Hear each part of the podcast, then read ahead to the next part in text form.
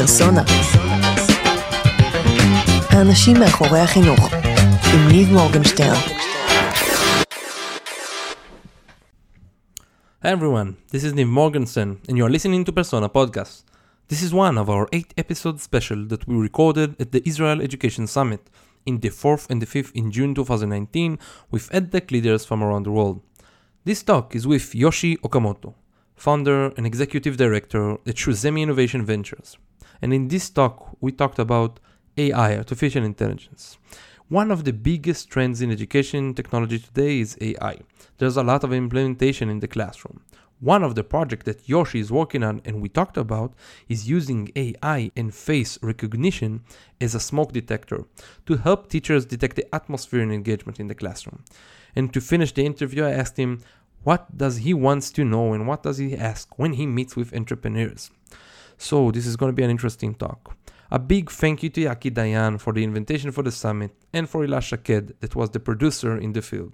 Have a great time and I hope you're going to learn something. So uh, Yoshi Okamoto, right? Si. Uh, Ken. Ken. Ken. Thank you very much for I still coming. respond in Spanish. You're welcome. Thanks for having me. Yeah, it's great to, to have you here. Uh, so I will be very happy if you could start by telling us wh- what is your main occupation today. In your, if I remember correctly, Su Zemi Innovation, right? Oh, SHO-zemi Innovation. Ventures. Mhm. So um, I'm founder and executive director of Mhm. SHO-zemi Innovation Ventures Mhm. based out of Tokyo and San Francisco.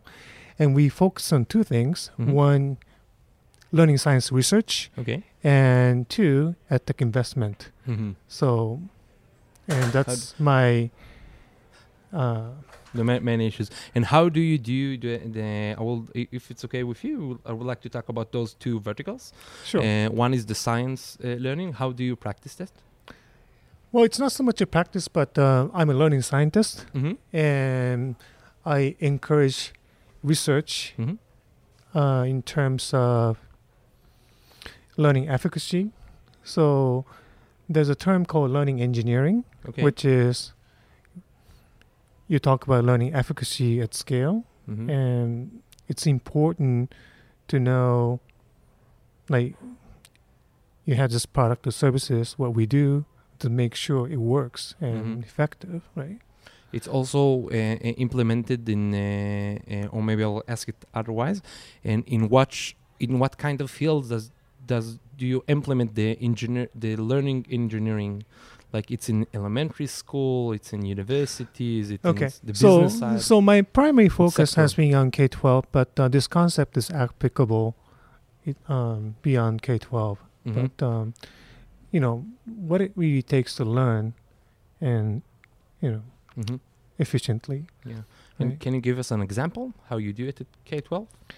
So the different approaches that people are taking. The one is that, like, say, from the data science point of view, you can analyze and see how, like, each student is learning and how we can better offer, like, say, uh, well, an- analyzing from the data, Mm-hmm. Kind of mistakes that we're making, or how can we better help them, like, navigate their learning path The learning curve.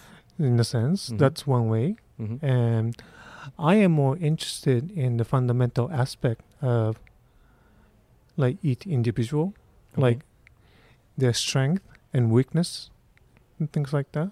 and how do you collect the data?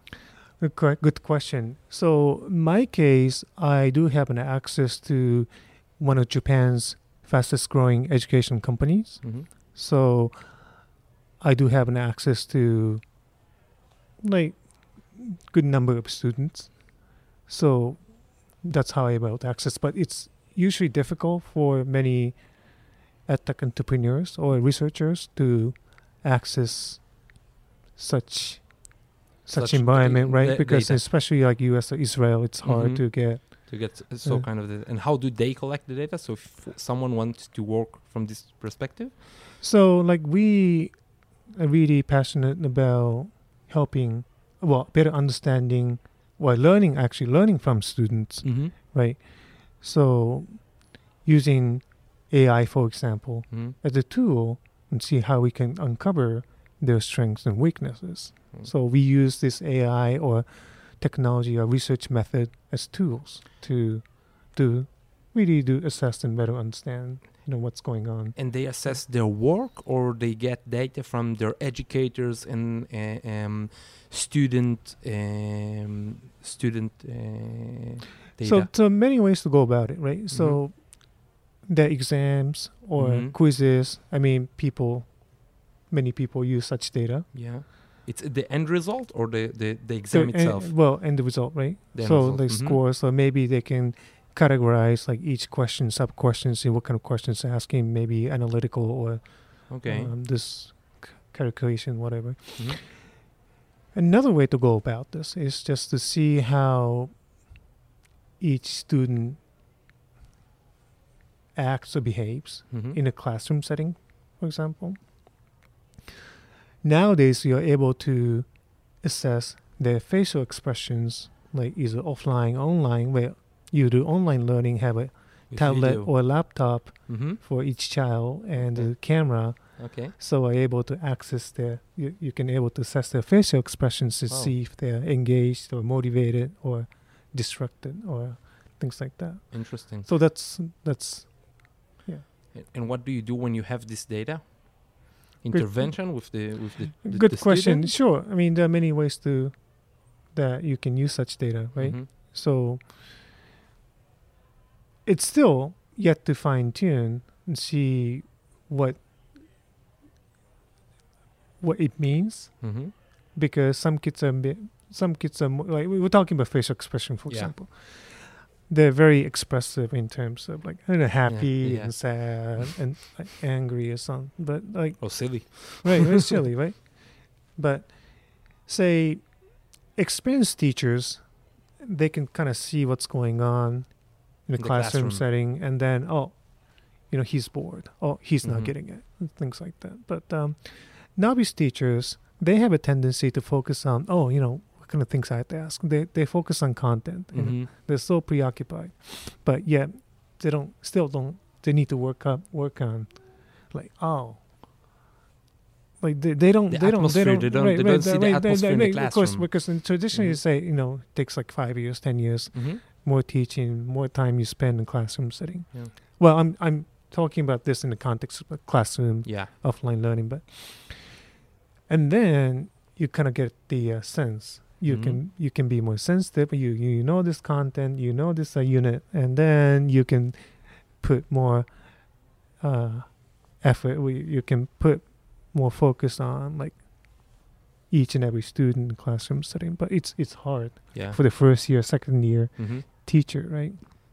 But what if we can have Digital tool. something like that so Mhm. that um, it's like a smoke detector, right? Okay. And some kind of smoke, some kind of heat will detect it. It doesn't have to be the like root cause of what's causing that smoke or fire, Mhm. but the sooner that we know, oh, and something's happening.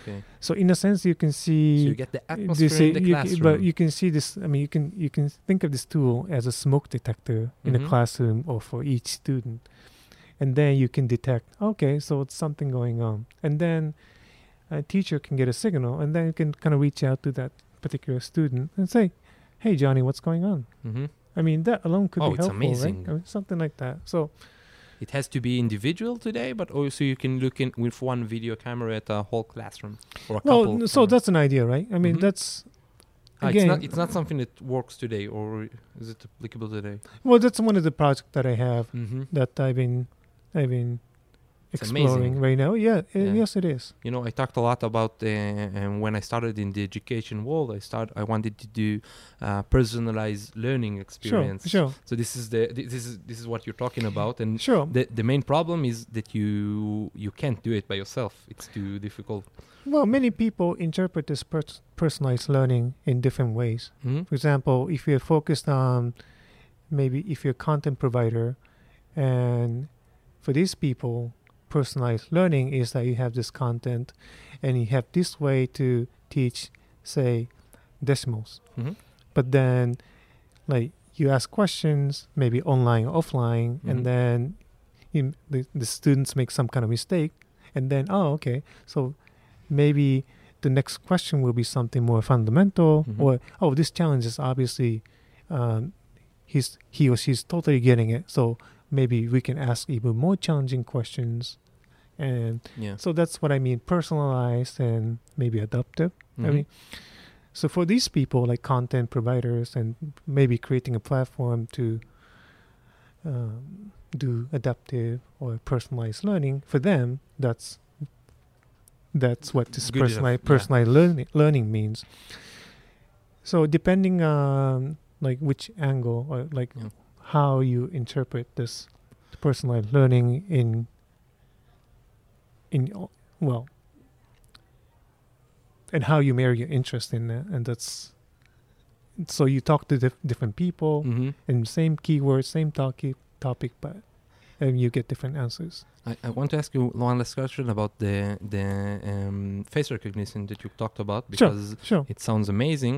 Uh, do you have a, um, an assessment for how in how much time we'll have you know a practical tool for that? well i can't tell in details but that's Mhm. something it's not it's not new Okay. No, Right. but I, I mean In- applicable in, in- cla- the in- classroom. in retail settings it's been Mhm. there for maybe over 10 Years. years right they already replaced magic mirrors hmm they had this uh, facial recognition software tools Yeah. to And see shopping bags and right and Mhm. keep keep track of their customers potential customers they're happy or not so it's just a matter of um, taking existing technologies ideas into uh, this learning environment but as i mentioned earlier this learning environment and edu- educators and parents they're um, very sensitive about this you know videos or personal information hmm so it takes more time maybe to help them better understand like these data can be useful and Mhm. meaningful. I would like to ask you one question for for the finish of the interview, Okay. and uh, because it was so interesting. oh, sure, sure. You haven't really And, covered uh, much of it. yeah, yeah. There's a lot more to talk about, but sure. uh, our time is short, and you need to. That's okay. Go, go yeah, for it. Okay, okay. Um, what do you, you know, a lot of our listeners and uh, our viewers are uh, uh, early stage entrepreneurs Sure. in edtech. Uh, what do you recommend them to do to, to think about when you look? You have this much experience in this world as a venture capitalist, if I understand correctly, right? And and from your from your both sides. Well, that's a difficult question because um, depending on what they're focusing on Okay. and what they're passionate about. But uh, yeah, in general, I would say that I always ask, ask this question. So, um, what made you decide to Mhm. start this? Okay. Right. And maybe for personal reasons, or I'm very interested in hearing the stories behind, you know, what really got the, got him or her started. Mm-hmm. And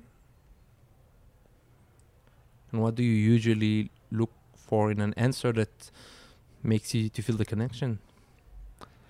Well, something personal, and like I say, my in my vision or not Mhm. vision, but uh, uh, how to call that the uh, but anyway, so I'm I'm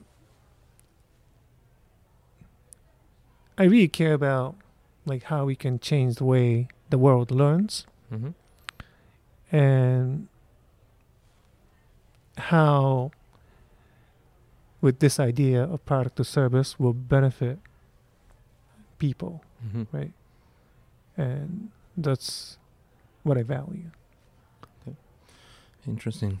Yoshi, I want to say thank you very much for being with us today. thank you Thank you. It was great, very interesting. ta-da right yeah, great.